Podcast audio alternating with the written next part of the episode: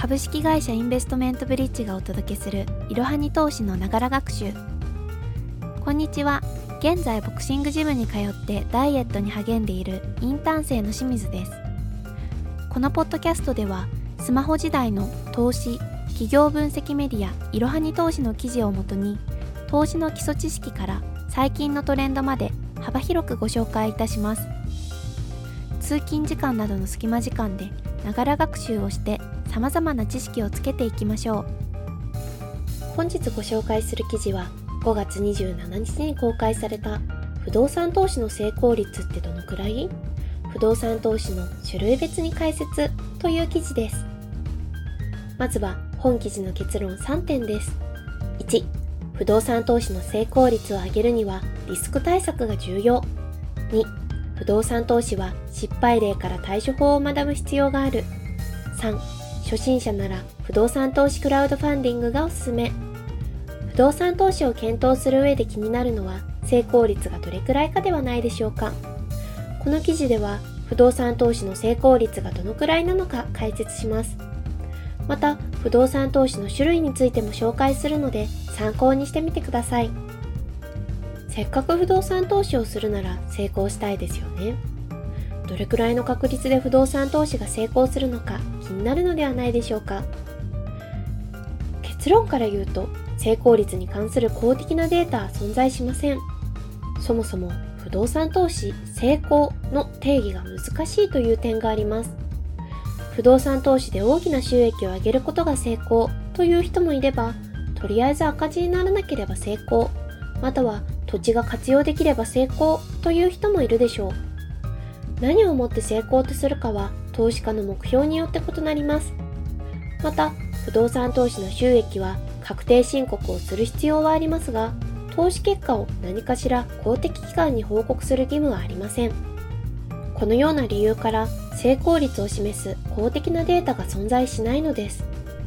ただし民間会社による大家さんの意識調査などで大まかな成功率のイメージをつかむことはできます。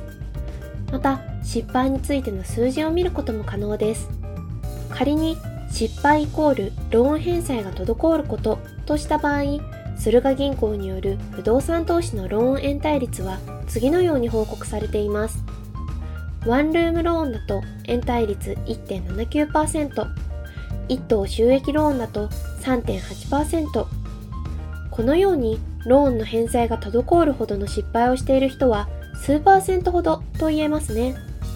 ただし実際には赤字だけど自己資金で補填している人は含まれないなど一部の側面しかわからないので参考程度にしましょう。成功率自体は数字で表すのは難しいですが成功率を高めるための努力はできます。不動産投資で成功するには失敗しないことが大切です。そのためには不動産投資の失敗例から学ぶ必要があります。不動産投資でよくある失敗事例には次のようなケースが挙げられます。不動産会社の言いなりになって物件を購入してしまった。表面利回りの高さだけで判断してしまった。節税目的で物件を購入してしまった。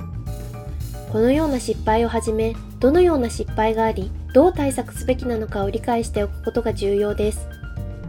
不動産投資には様々なリスクがつきものです。そのため、成功率を高めるためには、リスク対策が重要なポイントとなります。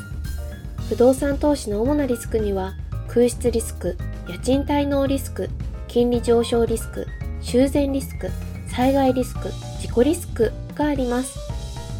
これらのリスクに備えていないと大きな損害を受ける可能性が高くなります。例えば、地震や風水害、火災などの災害リスクはゼロにはできません。その上、発生する確率は低くても、一度発生してしまうと、不動産が倒壊するなど、大きな財産を失ってしまいます。特に、不動産の知識がない投資初心者が、これらのリスクに遭遇してしまうと、取り返しのつかない負債を抱えてしまう恐れがあります。不動産投資のリスクについて詳しく知りたい方は、不動産投資はリスクが高い？リスクが高いと言われる理由、対策を分かりやすく解説という記事がありますので、そちらを参考にしてください。では次に、不動産投資の種類について見ていきましょう。不動産投資には主に次の5つの種類があります。1、アパート・マンション投資。2、戸建て投資。3、駐車場経営。4、レイト。5、不動産投資クラウドファンディング。まずはアパート・マンション投資についてです。不動産投資と聞いてイメージするのはこのアパート・マンション投資が一般的ではないでしょうか。アパート・マンション投資とはアパートやマンションを購入して家賃収入を得る投資方法です。入居者さえ確保できれば毎月安定して家賃収入を得られるメリットがあります。ただし投資額が大きくなる傾向がありその分リスクも高くなってしまいますしかし複数の居室を保有すればリスク分散につながるため投資先の見極めとリスク分散を意識すれば成功率を上げることも可能でしょう。次に戸建て投資です。戸建て住宅を購入して賃貸に出す投資方法が戸建て投資です。戸建て投資は物件によっては数百万ほどで購入でき投資額を抑えることもできます。また近年は戸建て賃貸の需要が高い割にまだ供給量が少ないため立地を間違えなければ入居者を確保しやすいでしょ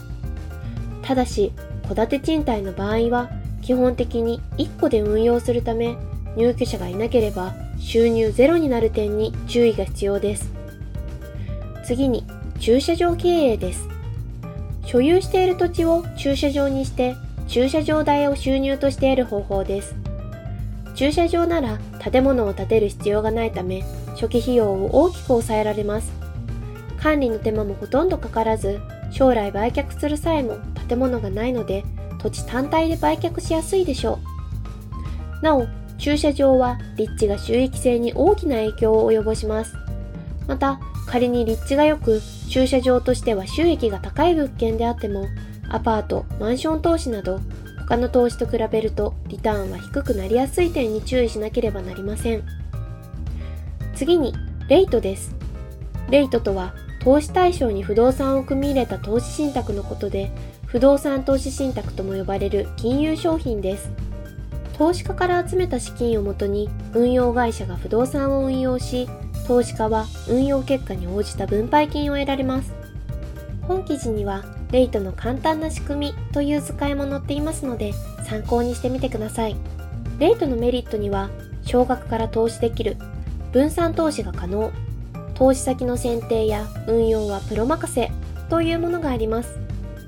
一般的な不動産投資では数千万や数億円といった投資資金が必要です。しかし、レイトであれば数万円から投資ができます。また、複数の不動産を組み合わせたレイトもあるので、レイトを1つ購入するだけで分散投資にもなります。不動産投資では投資先の不動産の見極めや運用期間中の管理などに多くの手間やコストが必要です。レイトであればそれらの手間やコストは運用会社が負担してくれるので投資家は投資するだけなのも魅力ですよね。最後に不動産投資クラウドファンディングです。初心者にもおすすめの不動産投資として近年人気が高まっているのが不動産投資クラウドファンディングです。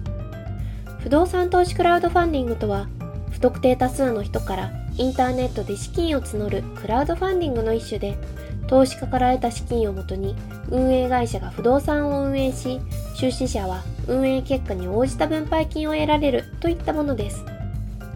不動産投資クラウドファンディングなら、不動産の購入や運営はプロがしてくれるので、投資家には不動産運営の手間はかかりません。また成功率やリスクなどの情報もファンドごとに公開されていることも多いので初心者でも投資判断しやすい点は安心ですよね。ではこれはレイトとは何が違うのでしょうか？プロが運営してくれるという点は不動産投資クラウドファンディングとレイトは同じです。両者の特徴を比較すると以下のようになります。まず物件の選定。不動産投資クラウドファンディングでは物件の選定が可能ですが、レイトでは不可能となっています。価格変動は不動産投資クラウドファンディングでは小さいのですが、レートは常に変動リスクがあります。換金性は不動産投資クラウドファンディングでは低いのですが、レイトでは高いといった特徴があります。レイトは投資信託でもあるため、売却すれば換金可能です。ただし、株価のように市場に価格が左右され、常に価格変動のリスクがあります。一方、不動産投資クラウドファンディングは、投資期間中は基本的に換金できません。しかし、価格変動が小さく、レイトのように毎日の動きを気にする必要はないのです。以上より、不動産投資クラウドファンディングは次のような人におすすめだと言えます。投資初心者の方、少額から不動産投資にチャレンジしたい方、価格変動リスクを避けたい方、安定した利回りでコツコツ投資したい方、目的に応じて不動産投資クラウドファンディングとレートを使い分けると良いでしょう。では次におすすめの不動産投資クラウドファンディングを3つご紹介します。まず1つ目はクリアルです。クリアル株式会社が運営するクリアルは不動産投資型クラウドファンディングの先駆けのような存在です。2011年に創業したクリアル株式会社は、不動産投資運用プロセスの DX を大胆に推進し、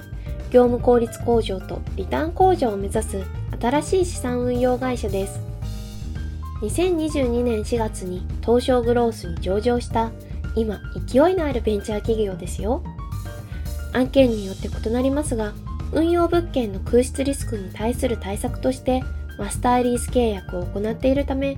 賃料収入が保証されているのが特徴的ですさらに国土交通省発行の不動産特定共同事業 FTK の利活用促進ハンドブックにクリアルの事例が掲載されるなど実績への信頼も抜群です不動産投資型クラウドファンディングを始めるならまずはクリアルから始めてみるのがおすすめです次にご紹介するのは、ライトリ株式会社が運営している小槌です。都内を中心に区分所有マンション、一棟ビル、一棟賃貸マンション、ホテル、リゾート開発など多種多様な不動産に投資できます。プロが厳選した不動産に投資でき、利回りも比較的高めに設定されており、中には50%を超える魅力的なファンドもあります。小槌のおすすめポイントは、配当利回りに上限がないこと、途中解約可能なこと、優先劣後方式でローリスクであることです。年283.5%もの驚異的な利回りを叩き出した練馬区武蔵関1ファンドは大きな話題となりました。他にも今後も期待のできるファンドが多い点も魅力です。最後にご紹介するのはテクラウドです。日本のみならず経済発展の著しい新興国不動産に投資できるのがテクラウドの特徴です。海外の不動産ですが、日本の建築会社が品質を管理しているので安心して投資できます。最低投資金額は10万円と高額ながら過去の投資案件は全て完売し、中には即日完売する案件も多く注目を集めています。テクラウドでは日本円で投資して日本円でリターンを得られるという特徴もあります。最後に、この記事の重要な点をまとめます。不動産投資の成功率を上げるにはリスク対策が重要。不動産投資は失敗例から対処法を学ぶ必要がある。初心者なら不動産投資クラウドファンディングがおすすめ。不動産投資初心者は少額から始められて価格変動も小さい不動産投資クラウドファンディングがおすすめです。投資経験も必要なく、少額からリスクを抑えた不動産投資を無理なく始められます。不動産投資に関心があるなら、まずは不動産投資クラウドファンディングから始めてみてはいかがでしょうか。それでは本日の息抜きです。今日は私の最近のボクシングについて話します。週2で1時間ずつ本気でトレーニングしているのに全然痩せる気配がなく、インストラクターに相談したら、週4は通わないと無理でしょ、と問題解決されました。やはり単純な運動不足だったのか、と撃沈していますが、今後はもう少しジムを増やして、夏に向けてぽっこりお腹と振袖付きの二の腕を引き締めていきたいと思います。そうは言っても、トレーニング中は筋トレもサンドバッグもミット打ちも全力で取り組んでいます。この前だってサンドバッグに向かってフックフックボディボディを真剣に打ち込んでいたんです。私の通っているジムは女性専用なのですが、とても綺麗なフォームだったり、瞬発力や威力が凄まじいパンチを打つ方も多く、私の左でサンドバッグを打っている方からもとても威力を感じる音が聞こえたんです。私も巻き地と頑張っていたんですが、30秒の連打で最後残り5秒くらいの時です。後ろで見守ってくれていたインストラクターに、清水さんだけなんかモグラ叩きしてない？と言われてしまいました。おかしすぎて一気に力が抜けましたが、凄まじい音を放っていた左隣の方に、ちょっと見せてくださいとお願いすると、まあ見とれるほどのかっこよさで、バシュバシュとフックフックボディボディを打ち込んでいくんです。かっこいいともう一人の方と感動していると、インストラクターに、じゃあ次清水さんやってと促され、恥ずかしながら私のモグラ叩きパンチをお披露目することになりました。恥ずかしさは捨てて全力で取り組みましたが、両サイドから爆笑の渦が沸き起こりました。あれ？そんなに笑うほど誰が見ててもモグラ叩きになってるの？と恥ずかしくなりながらも場を和ませることができたので結果オーライです。私のキックには定評があり、初心者や未経験者はもちろん、どのインストラクターからも清水さんのキックは強いし、綺麗に入っていると褒められます。ところが私のパンチときたら全く下半身を使えておらず、マスターすればもっと威力のあるパンチを繰り出せそうなのに、今の私に倒せるのはせいぜいゲーム機のモグラのみのようです。これでも昔はパンチの時にへっぴり腰になっていたのに、それはなくなったようなので上達しているようなのですが、悪を倒せるパンチを繰り出せるように、これからもトレーニングに励みたいと思います。コツなどあれば、ぜひ、ハッシュタグいろはに通してツイートして教えてください。パンチ、本気で上達したいです。私も自分のポンコツモグラ叩きパンチを見たくて、後日動画を撮ってもらったのですが、だいぶ意識してしまったようで、当初のモグラ叩きではなくなってしまっているようです。ツイッターにその動画を上げているので、かっこ悪いヘッポコ動画ですが、よかったらご覧ください。恥ずかしいので、いいねもいただけると励みになります。本日も最後までご視聴いただきありがとうございました。ぜひこの番組への登録と評価をお願いいたします。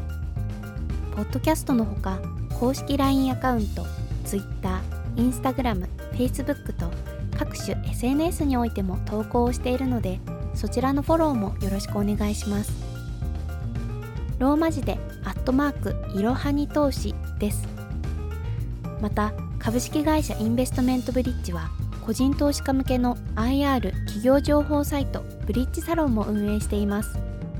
こちらも説明欄記載の URL よりぜひご覧ください。